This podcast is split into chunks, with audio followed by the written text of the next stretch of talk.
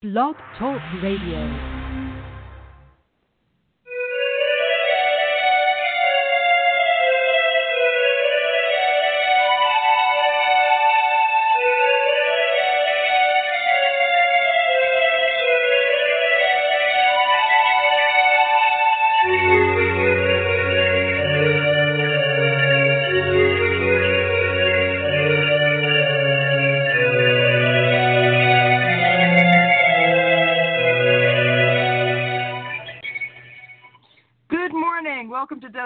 Desperate House Witches. I'm your host, Raina Starr. It's Saturday. Hooray! January 23rd, 2021. Well, we lived. Um, but today I have an amazing guest, and I will get to our guest in a moment. Desperate House Witches is brought to you by the one, the only, the incredible Dorothy Morrison. Please check out www.wickedwitchstudios.com.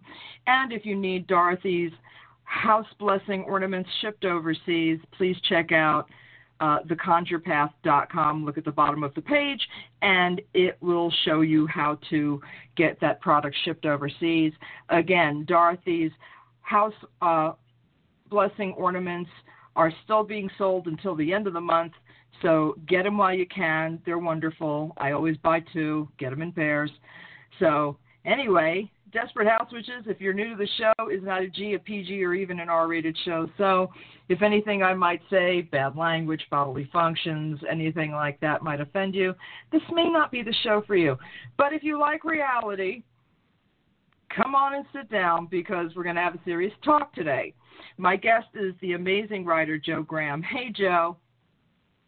Hi, Raina. Great to talk to you. Same here. Okay, so let's just get into this. Um, you know, we we had the election. It was very touch and go. Obviously, the previous president wanted to overthrow the election, went to a bunch of people, tried to file bunches and bunches of lawsuits. Pretty much most of them completely crashed out. Then all of a sudden, we had an insurrection attempt. what? I mean, we are living in some interesting times. So basically, what I want to talk about today is yes, um, the insurrection failed. Biden is now president, but we are far from out of the woods, right? Yes, absolutely. Um, when I was on the show last time, we talked about my book Winter, which is talking about this era we're in, the crisis of 2020, as part of an, something that the ancient Etruscans called the saeculum, which is a cycle of time, like the wheel of the year, except that the wheel of the saeculum is about 80 years long. And so, therefore, Mhm. unlike the wheel of the year, most people don't experience the same part of the saeculum over and over and over. They only experience each part of the saeculum once. So, the crisis that we're having, the crisis of 2020, has long been predictable that there was going to be a crisis. And some of the form that it could take was pretty evident, you know, years ago. And that's what my book Winter is about. Um, but I completely agree with you. We are not done. We are perhaps 25% done, maybe. Um, Wow. you know, I, I, I take us back 80 years here. Let's go back 80 years to 1940. Sure. And Yeah. in 1940, Britain was suffering under the Blitz. It was the Battle of Britain. Nazi bombers were bombing civilian targets all the time. Half a million children had been evacuated to try to get them away from bombs, living with foster families all over the place, some as far away as Canada. Mhm. And every night, you never knew if there was going to be an air raid siren and people were going to die. And Mhm. then in the summer of 1940, the Blitz hit its height. And by the December of 1940, by the beginning of 1941, things were starting to look a little better. And Churchill made a very, the Prime Minister made a very famous speech in which he said, This is not the beginning of the end, but it is perhaps the end of the beginning.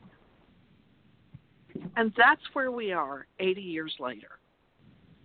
We are not through this, but we are perhaps at the end of the beginning. Right. President Trump is out of office. President Biden is sworn in. We ha- have moved into the next phase of winter, but it's not over right. yet, Raina. Yeah, and I think the attempt at a insurrection a couple of weeks ago may actually be the indication of the new phase. And this has given me a lot of concern because, you know, just because it failed on the first attempt, it's not like these people are, are packing up their their ba- yeah, their bags and going home. Do you think we are in for more of the same? I, I think perhaps they have learned where they may have gone wrong a couple of weeks ago, and they are going to be somewhat better prepared next time. Are are we able to protect ourselves from something like this happening again? Well, that's really a multi-phased question. Um, do yes. I think they've all gone away? No, of course they have not gone away. Uh, they have not gone away. These movements are deep-seated, and they are not going to go away anytime soon. Um, are they going to do exactly the same thing again? Probably not, because it didn't work. And doing exactly the same thing again would be stupid. Now, mm-hmm. I, I think we are definitely going to see more unrest, more insurrection, but I don't think it's going to be another direct attack on the Capitol. I think it's going to be okay. Focused differently um, in a way that is more strategic because – in some ways, this insurrection was premature. Um, Trump wanted to disrupt this vote, and that was a really stupid strategic decision because what he succeeded in doing was scaring the people who he needed to keep silent. Because he didn't require that the vast majority of Republicans go along with him. All he required was that they be quiet and do nothing right. but directly physically attacking them scared them into yeah. going ahead, certifying the election results the same day, getting it done. And, you know, if he'd waited, there would have been more doubt, there would have been more grandstanding, there would have been yeah. more people on his side. But he was in a hurry and he he blew it. And that's wonderful. We won a battle because our enemy was stupid. but before we congratulate ourselves and tell us tell ourselves that we're all Captain America, you know, we won because our right. enemy made a stupid mistake. And that does not take away is, from the immensely hard work of so many people right. who have worked to preserve democracy in this election. This does not take away from that work at all. No, but obviously if the en- if your enemy becomes smarter with every failure because you know that is apparently the human condition we're supposed to learn from our mistakes i put that in quotes um, the fact of the matter is is that every time you make a mistake you correct it for the next attempt i'm not saying that the next attempt will be a winner quote unquote but the idea that this was a one and done is foolhardy. There is no way yes. that they will stop at just one attempt. Now, they may go about it in several different ways. Um, there are already QAnon people, or at least one installed in Congress, and I don't yep. think that they will stop at one. I think as they repackage and rebrand, um, they will come at it from different ways and perhaps fool a great deal of the populace um, into voting for to put more of those folks into place. Um, so I'm concerned that while and I, listen, I love celebrating. I love the fact that Trump didn't get a second term. I'm you know, I'm pleased as punch that there's something resembling normal in the White House and that's wonderful. First female vice president, South Asian female, black female, wonderful. We adore Kamala to death. We're so happy. But by the same token, this isn't over. by a long shot. Yeah. And I'm concerned that people have their guard down. And I'm also concerned, again, as people make mistakes, they get craftier. What are some of the, the things you think we should be on the lookout for? Well, I think there's a couple of things. The first thing is that just because we no longer hear so much negative talk doesn't mean that it doesn't exist. It means it's going on somewhere we don't hear it. And, Uh-huh.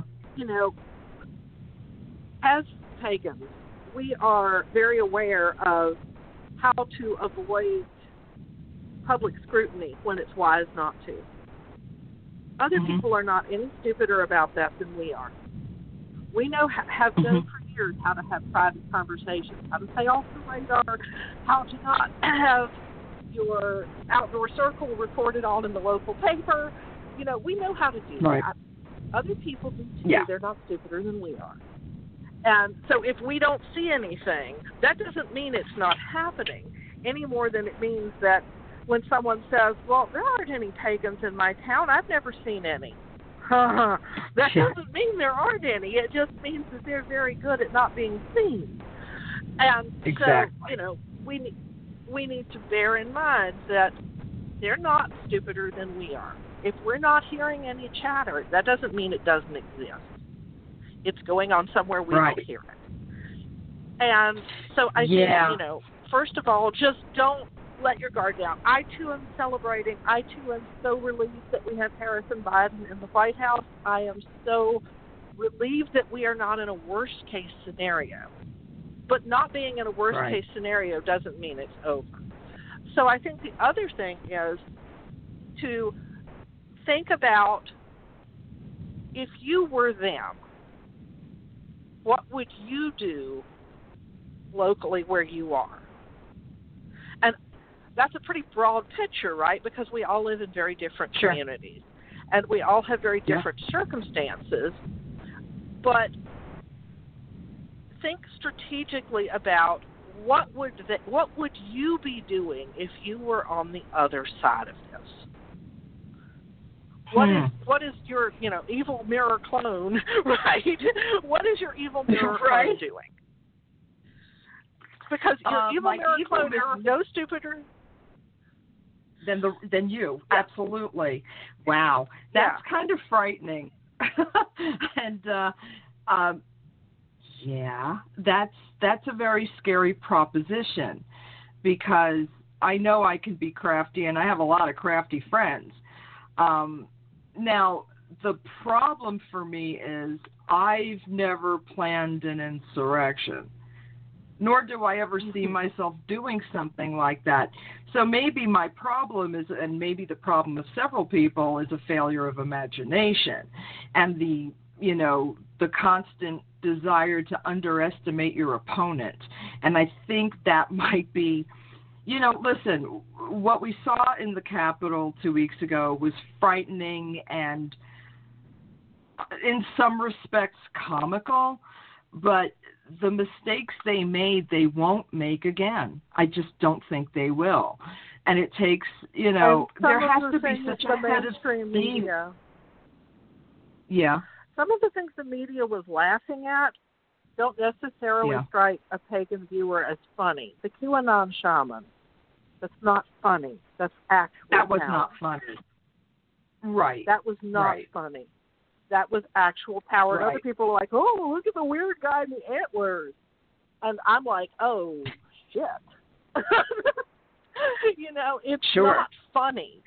Um, and so, you know, failure of imagination. Oh, I'll remember that, you know, your evil twin probably has, you know, many of the same life experiences you do, and she doesn't know how to plan an insurrection either. But she knows people Right. who do. yeah. Now, you know, I've planned a march. I've worked on, you know, Yeah. big pride marches and things like that. I know what goes Sure. into that. Could I? Could you know I how to gather march? people to a cause. See, that's the that's Yeah. but that's really that's instrumental to doing something like this. You have to be able to rally people to a cause, and when you have, I mean, so your experience is kind of perfect for what they are aiming to do because it ha- that's how it starts. You first have to get people on your side before you can stage something. And, you know, no, I don't know how to plan an insurrection, but I can plan a march. Now, could I find people with military experience, people with experience in fighting in urban uh, areas? Of course. Because we have Yeah. fought in urban areas across the world for the last 25 years, there are plenty of people with that experience Yeah. and who can use that experience. So, you know, hmm I think we need to to think what is someone who is smart likely to do. And one of the things in winter is um, there's a rite to Athena, which is talking about identifying the dangers and the risks and the ways to mitigate them in your own situation. And so, one thing I would suggest people do is go through that checklist, go through that discussion with Athena, go through looking at coldly what their own situation is and their own risks, because that's going to be very unique to them. For example, um, let's say you live in Charlotte, North Carolina. You live near the airport or do you live in Pineville?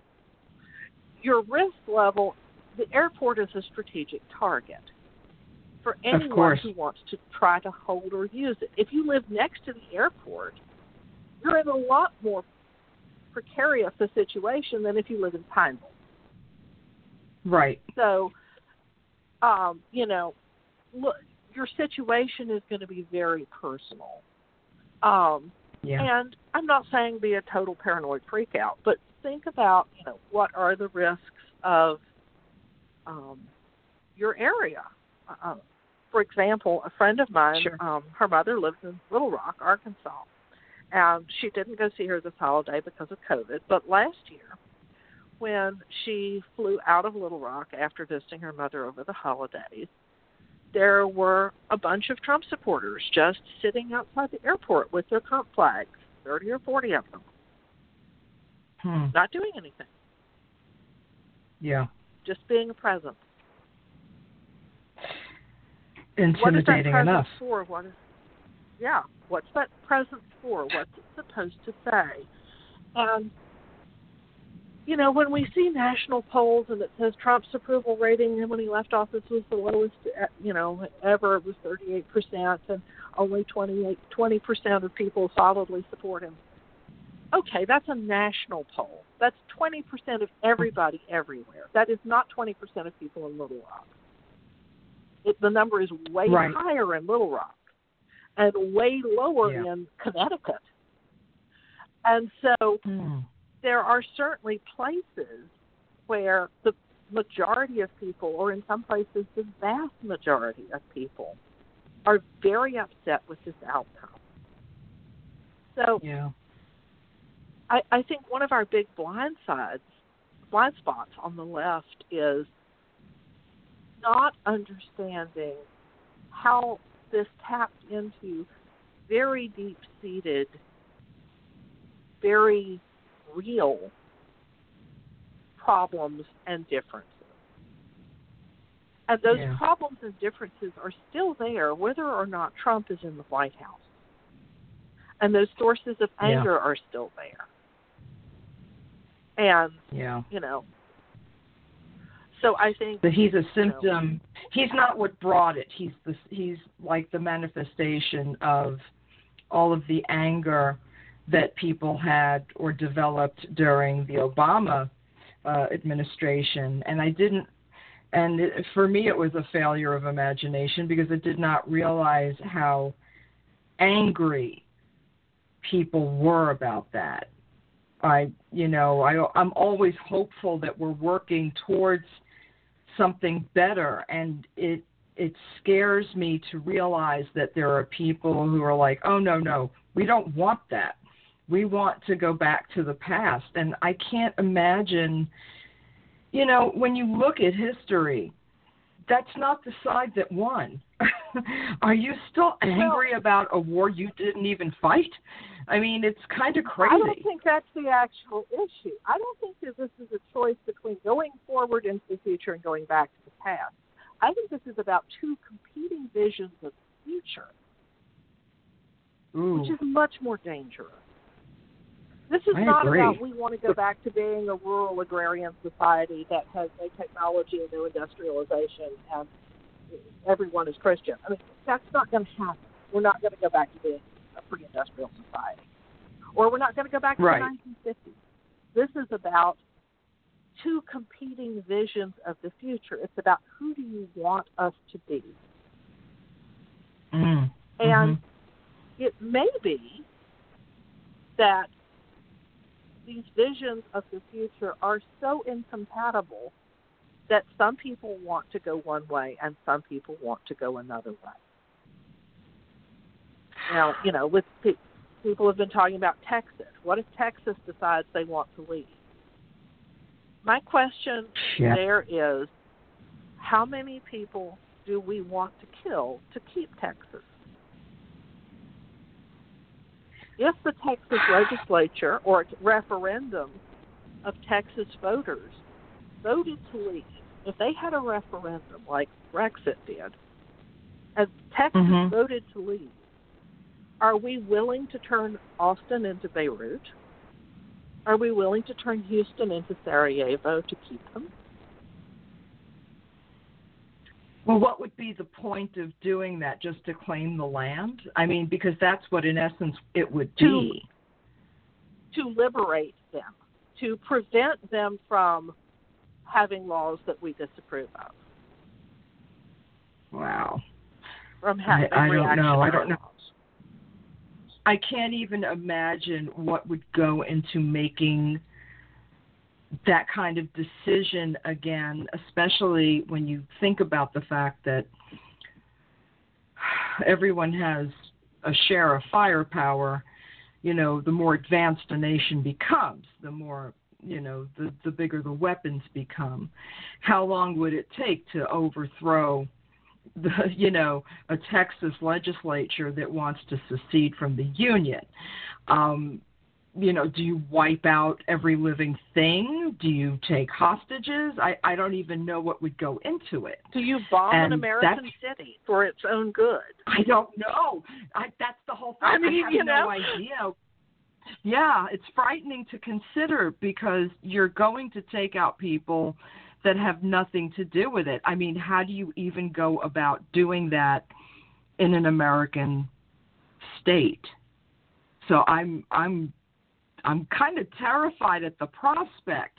But I mean, is that is that something that they're still talking about even now? Well, I mean, you know, Texas is always talking, and Texas has been talking more. Now, is that yeah. necessarily what's going to happen? I don't know. But I do think that yeah. there are states that are not going to like the policies of the Biden administration. And sure. who have very Republican legislatures and who may very seriously consider do we want to have a referendum? And then that brings us to a moral question. Let's say there is a referendum and 58% of people in Texas say, yeah, we want to be our own country. Okay, that's hmm. democracy.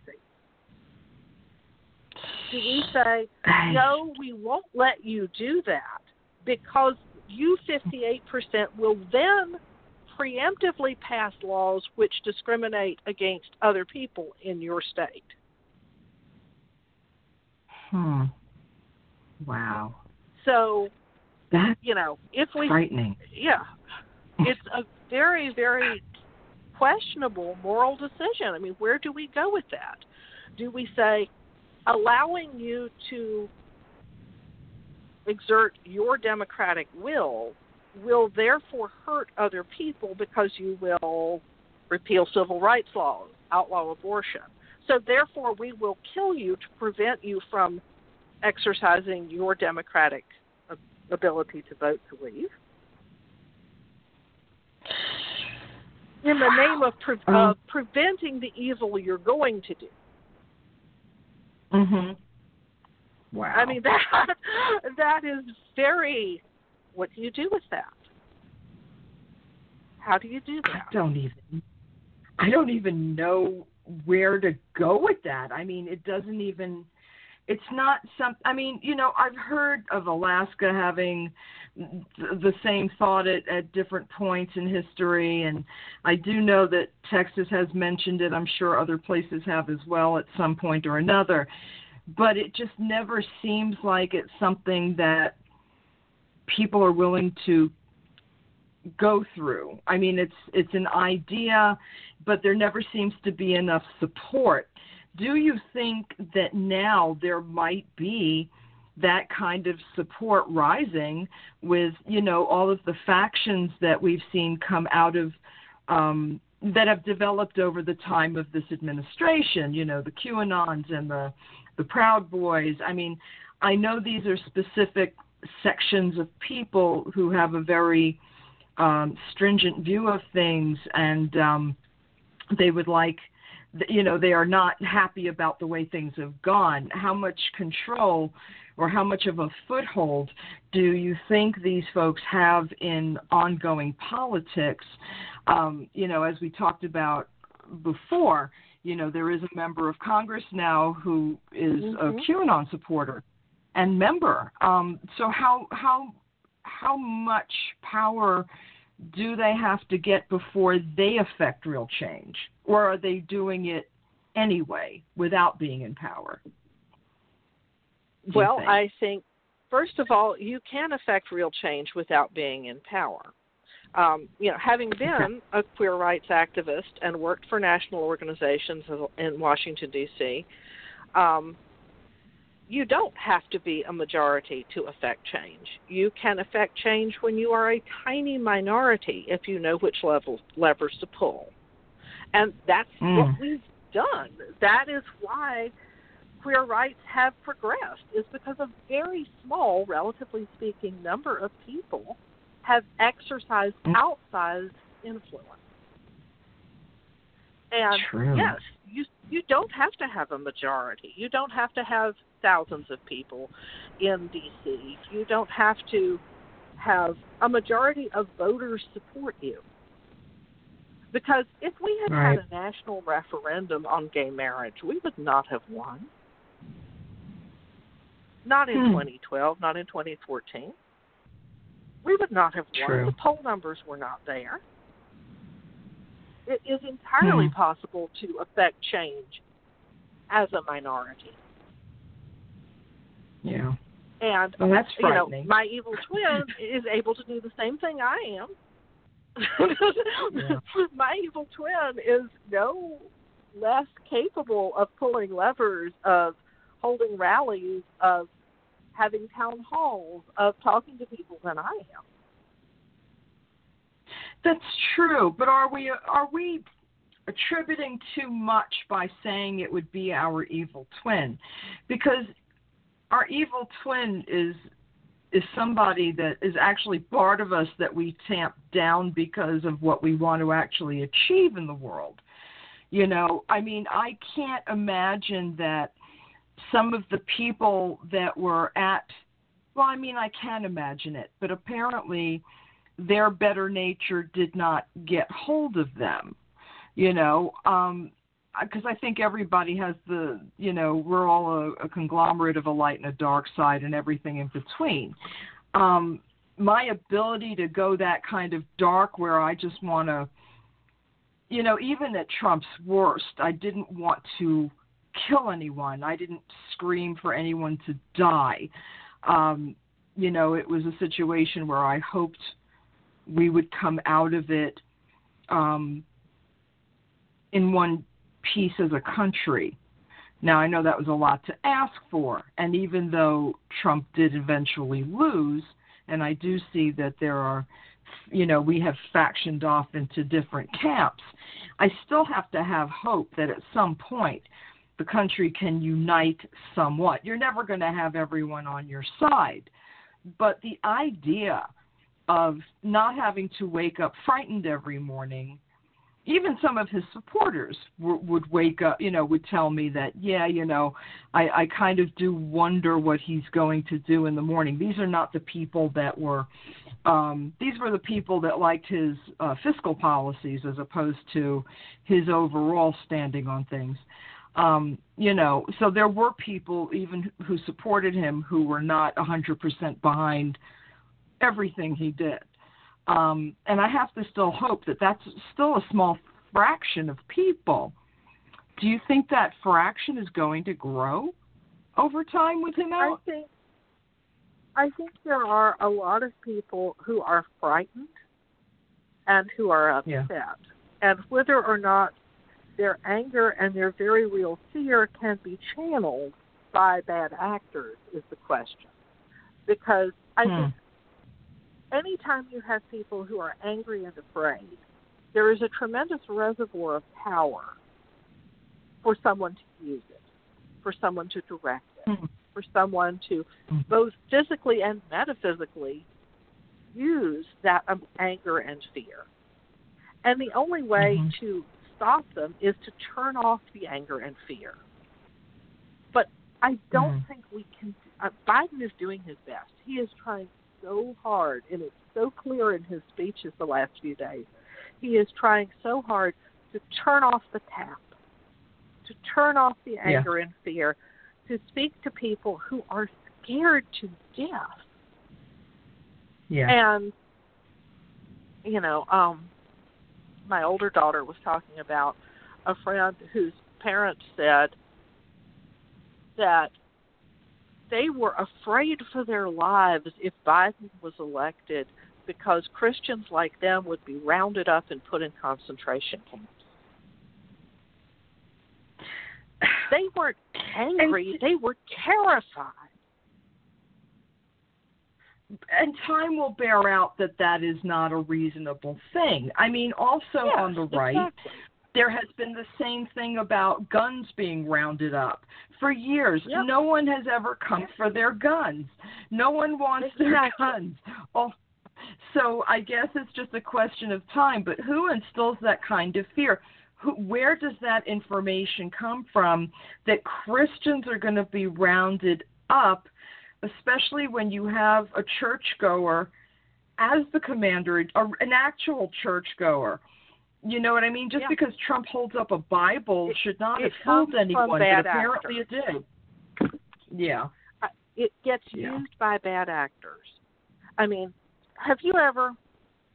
I'm thinking about an issue in fandom, but you've probably seen this the same issue in Witch Wars, etc. Have you ever seen mm. in a community how one person can get everybody riled up? And get everybody taking sides, can prey on everyone's yeah. worst impulses to take something that is a problem but not a catastrophe. Someone misspoke. Someone said something they shouldn't have. Someone put something the oh, yeah. wrong way. Yeah, and yeah. suddenly there's Armageddon. And yeah.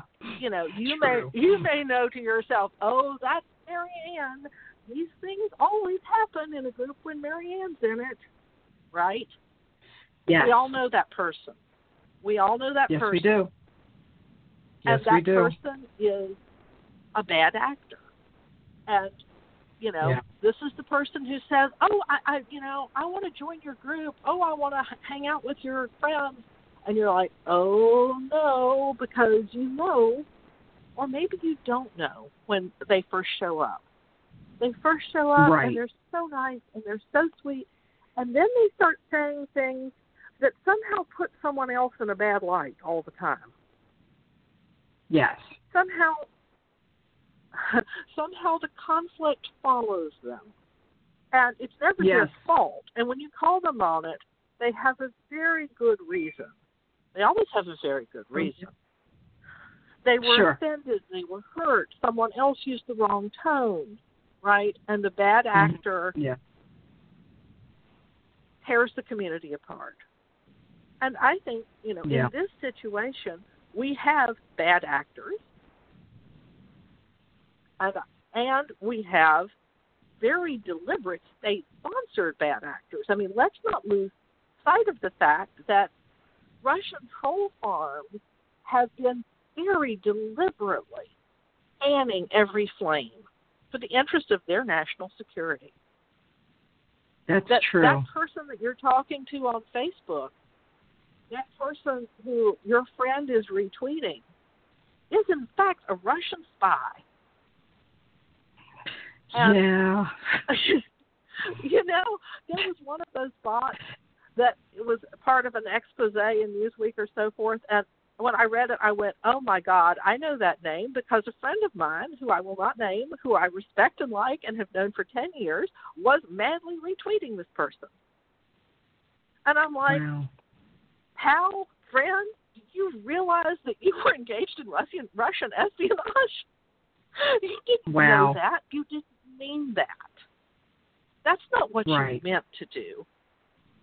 You were repeating yeah. something that you thought was good. Yeah. But you were amplifying a bad actor.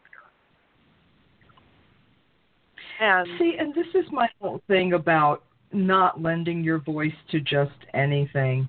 You know, there has to be a level of personal responsibility and critical thinking. And anytime I see, listen, I make mistakes on Facebook all the time. There are, you know, I'm an older person. There are terms that are new to me, um, things I had not heard before that I misinterpreted. My friends were very kind and, you know, rallied around to correct me, which I have no problem with being corrected because I don't know a lot of things. Um, you know, and I was asked, well, why do you leave when you've made a mistake and someone corrects you? Why do you leave it? Why do you leave it posted? And I'm like, because I'm not the only idiot in the world. I'm not the only person who makes a mistake, and I'm not afraid to make a mistake in public. My concern is, what do you do after you learn better? Do you do better? Do you do you try to do better? Do you try to not, you know, pretend that you never make mistakes. I think that's very inhuman. And, you know, this whole erasure culture freaks me out because, you know, you kind of have to meet people at a certain extent where they are. Things have changed and they should change and that's a that's good. Um, but to basically just shun somebody because they made a mistake isn't right either because you lose support that you may need one day. So I, I try to, you know, keep it to a line of I'm not embarrassed that I made a mistake. Um, I would be uh, inhuman if I didn't make any mistakes at all. I hope other people will maybe not be so afraid to show that they're human too. mm-hmm. But people are just so yeah. they're so anti that though. It's frightening. It's like you know, listen, I have friends who have made mistakes and, you know, I I don't every comment and everything that happens in the public arena does not need or warrant my response or endorsement. And I wish more people would just kind of look at things and decide not to comment if they disagree. You know, maybe give that person some room to make a mistake or air a grievance without the need to shut them down and make everything clean and pretty. Life is not clean and pretty, not for pagans, not for anybody. And I think, you know, the ability to talk about struggles and the Me Too movement and, you know, the prejudices that, that people feel and, and that have been committed against them, I think there should be a place to be able to let that out um, because I don't think it's healthy to keep stuff bottled up either. But just because someone expresses something that maybe you don't agree with, maybe you can just let it go. And there's not enough just letting it go. I agree with you, You know. that you know we don't need to weigh in on everything that everyone says, and Yeah. a lot of times, you know, the the work of getting to the bottom of why someone said something is a lengthy process that needs Mhm. to be approached with compassion, and not everyone is in a place or a time to do that all the time. Um, Right. when I did political field work and dealt with anti-gay protesters, um, sometimes wow. there was time and space for that, and sometimes there wasn't. But when there was, the essence of field work is persuasion, it's compassion. Mm-hmm. I Yeah. remember um, I had a town hall in Columbia, South Carolina. Uh, there were some Mm. people who showed up to protest, and one was a woman who was probably 55 or so. And Yeah. so I said to her, I said, "Why? Tell me why you're here. Why are you here, and why are Mhm. you doing this?" And so we talked for a little while, a, a few minutes, and she was very upset, and she kept getting more and more upset. And she then she said, "My son has told me he's gay. I've seen angels in America. I don't want my son to die." And she started crying. Oh. Sure. Sure. And I said, Angels in America is about a certain moment. It's about the 1980s. It is absolutely Yeah. profoundly true, but it is about a historical moment. Your son being gay does not mean that he is going to get AIDS and he is going to die horribly in your arms. I understand because I'm a mother too. But what is really story is the idea that someone has persuaded your son to get into this situation where he will die horribly in your arms. Yeah. But that's not what's going to happen. Right. But I understand the fear from somebody who doesn't maybe know any better or hasn't, you know, gotten away from a Hollywood moment. You know, I think if you don't have access to information and research, it can be a very frightening thing. You know, when I started losing my friends and nobody could tell me why, you know, back Mhm. before they knew how it was being transmitted, but I just knew a bunch of my friends were dying. Um, they'd go into Mhm. the hospital and never come back out. Um, it was frightening, sure, you know. Yeah. And I remember people being, you know, I had I had some friends that people were afraid to touch, and it's like, no, that you know, once we got the information, it was like, no, that's not how you get it. It, and people just want to hold on to these fears because they're trying to keep themselves safe, and the lack of information that you can get into someone's brain sometimes is maddening. you know Yeah. and it's yeah, it's and- similar it's similar with this because I think a lot of the things that people are afraid of politically never really bear out. You know, the the whole They're thing about you know being rounded up or or outlawing being able to say Merry Christmas. I'm sorry, I I just wanted to jump in with Yeah. that. If these things were not Yeah. e- these things were found to not be true. So I mean, and still it just seems like people don't want to move past moments like that and learn that there there are other things going on. Well, uh, you know, when when people have something that is part of their own experience, or that they have had reinforced for years, or Yeah. all of their friends are saying, you know, it, it, it's the plausible messenger. Are you more likely to believe a stranger or a friend? Um, so, you know, it, it's very hard to to combat that unless you can turn off the misinformation. And I find it fascinating that Twitter said that in the week after they deplatformed Trump, misinformation on Twitter dropped by 73% from removing Wow. one person. Wow, Remove one person. that's amazing. And yeah. And so you have to turn it off. Um, you know, in my my book, one of the things I talk about is how do you get discordia out of your life? How do you get this discord and constant war of all on all out of your life? And one thing is to turn off the channel that is coming in. If Facebook or Twitter or whatever is toxic, turn it off. And when I when I wrote this book three years ago, my partner said, You have to take this chapter out. Nobody is going to leave Facebook. Nobody is going to buy that social media is toxic. And you saying that, that these platforms are toxic or full of misinformation, is pinheaded. People are going to say you're crazy. They're going to stop reading the book if you say this. Now that was only three years ago. Wow. And today, it is certainly you know a very mainstream idea to say that yes, there is a problem on these platforms. Yes, they do spread misinformation. Yes, they do spread discord. Yes, we do need to think about limiting our interactions with this. We need to think about how the platforms feed our negative interactions through what they promote. And, you know, misinformation dropped 73% the week after Twitter threw Trump off. What if they'd thrown him off the day after the election instead of three months later? Hmm. What if we hadn't had three months of Stop the Steal? What if the first Right. time he lied about it, they the first time they warned him, they'd actually said, you know what? We're going to hold you to the same standards as everyone else. Three strikes, you're out. You're out November 9th. Hmm. They certainly, Yeah.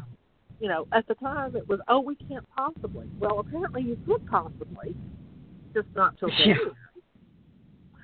Right. You know, so you could, if you can do it in January, you could have done it in November,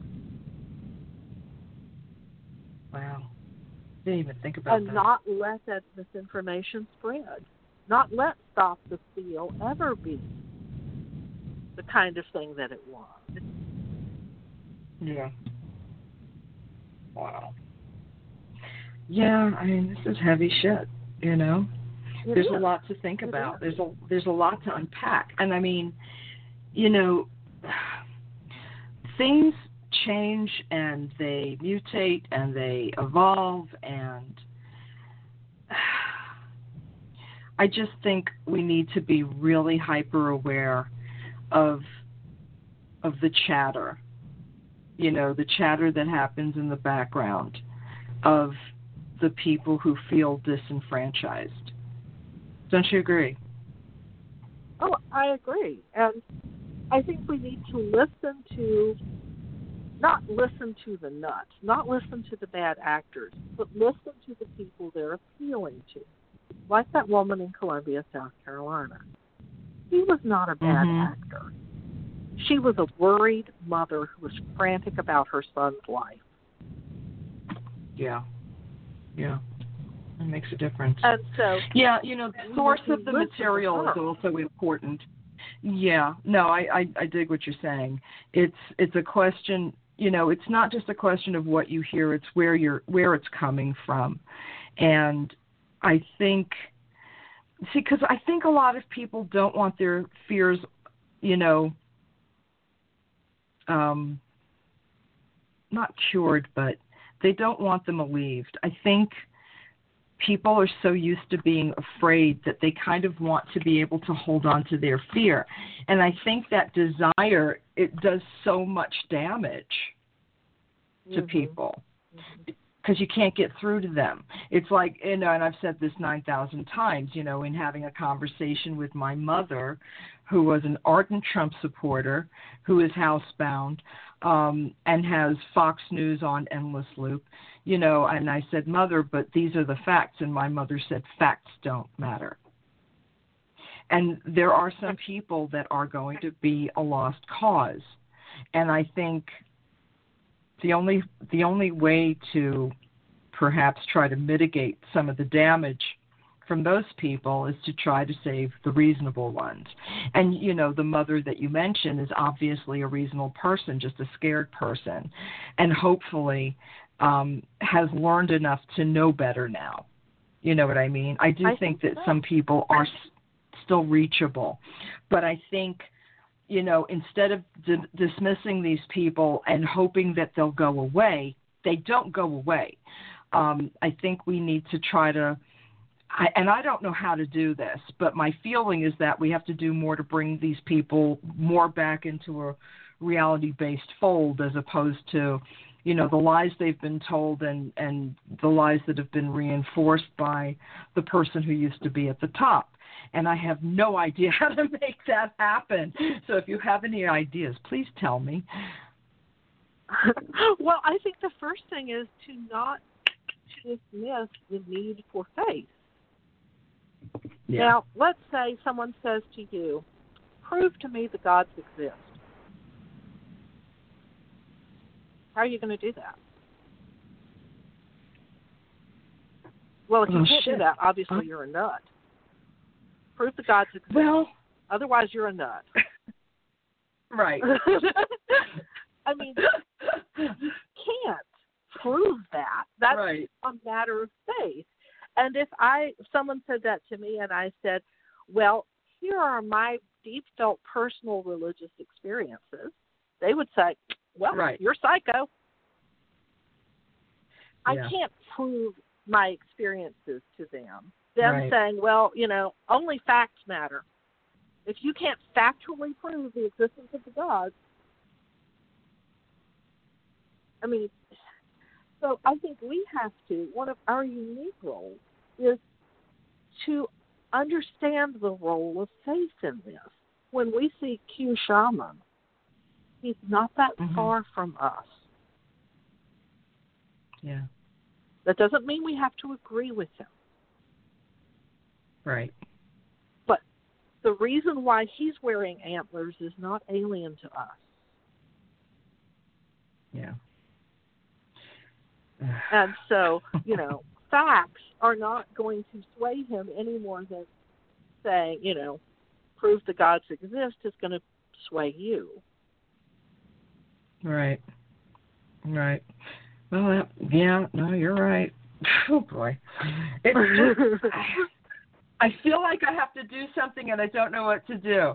So the only thing I can do is try to listen when people talk and and see if there's a road into commonality somewhere.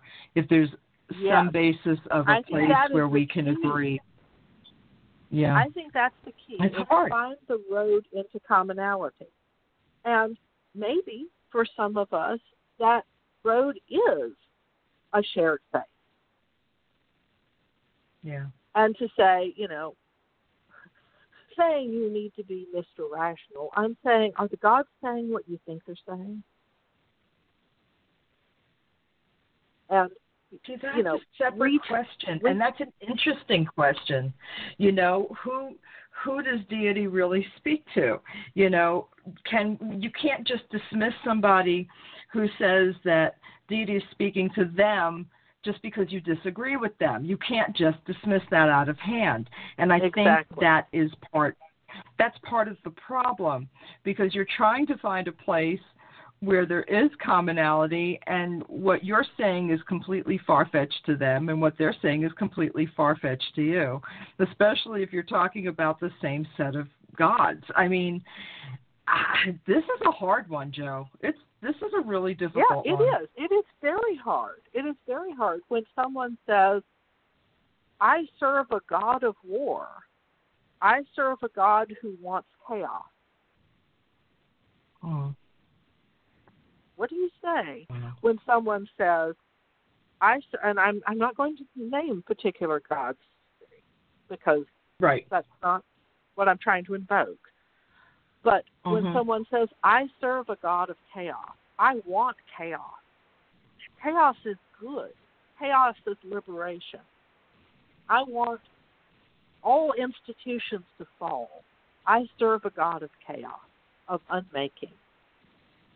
Mhm.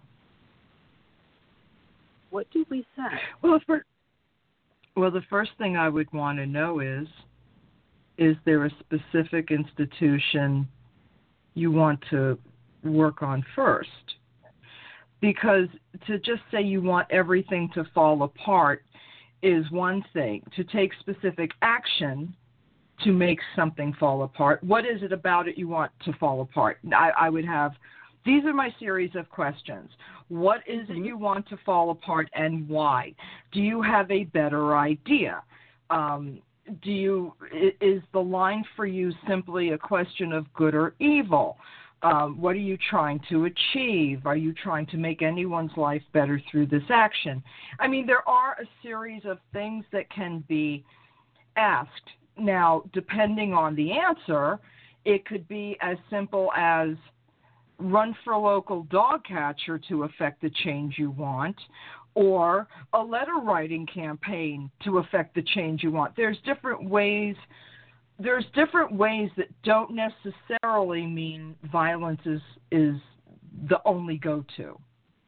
But to Mm-hmm. understand why people are unhappy might be the root of of finding out why they're taking a specific action. What is it that is hurting you?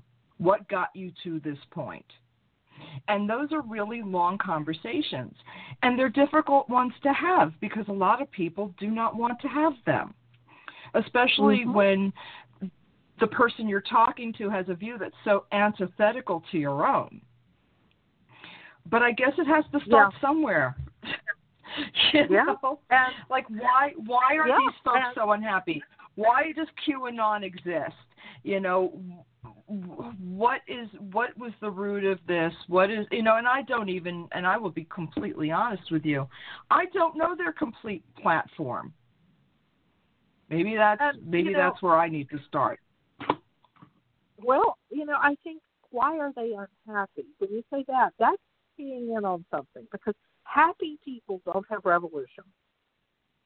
Right. People who are happy Right. and fulfilled and things are going great and they feel like things are getting better don't have revolution. Why are they unhappy? And you know, here I'm coming again from a faith-based perspective of Isis is the mother of the world.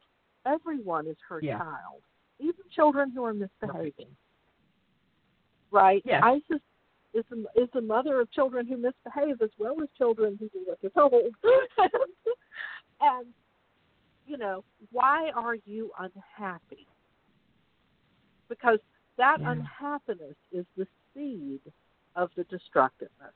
Now, there are a few people who just want to destroy for the sake of destroying, but that is not Mhm. anything like most people. Most people are unhappy. And right now, in the Yeah. pandemic and with everything that's going on, there are a lot of reasons for a lot of people to be unhappy. Yeah. Misery seeds Yeah. misery Hmm. seeds unmaking. And I'm being I'm sorry, I'm being really metaphysical, but if I can't be metaphysical on the pagan show, where can I be? Um Of course. No, no, seriously. Yeah, I mean, but this is this is why we're having these conversations because there's got to be something that can be done. There's got to be a way to reach out. There's got to be a way to you know, because we you know, we react out of at least I do. Let me t- let me just speak for myself. I react in a way that does not welcome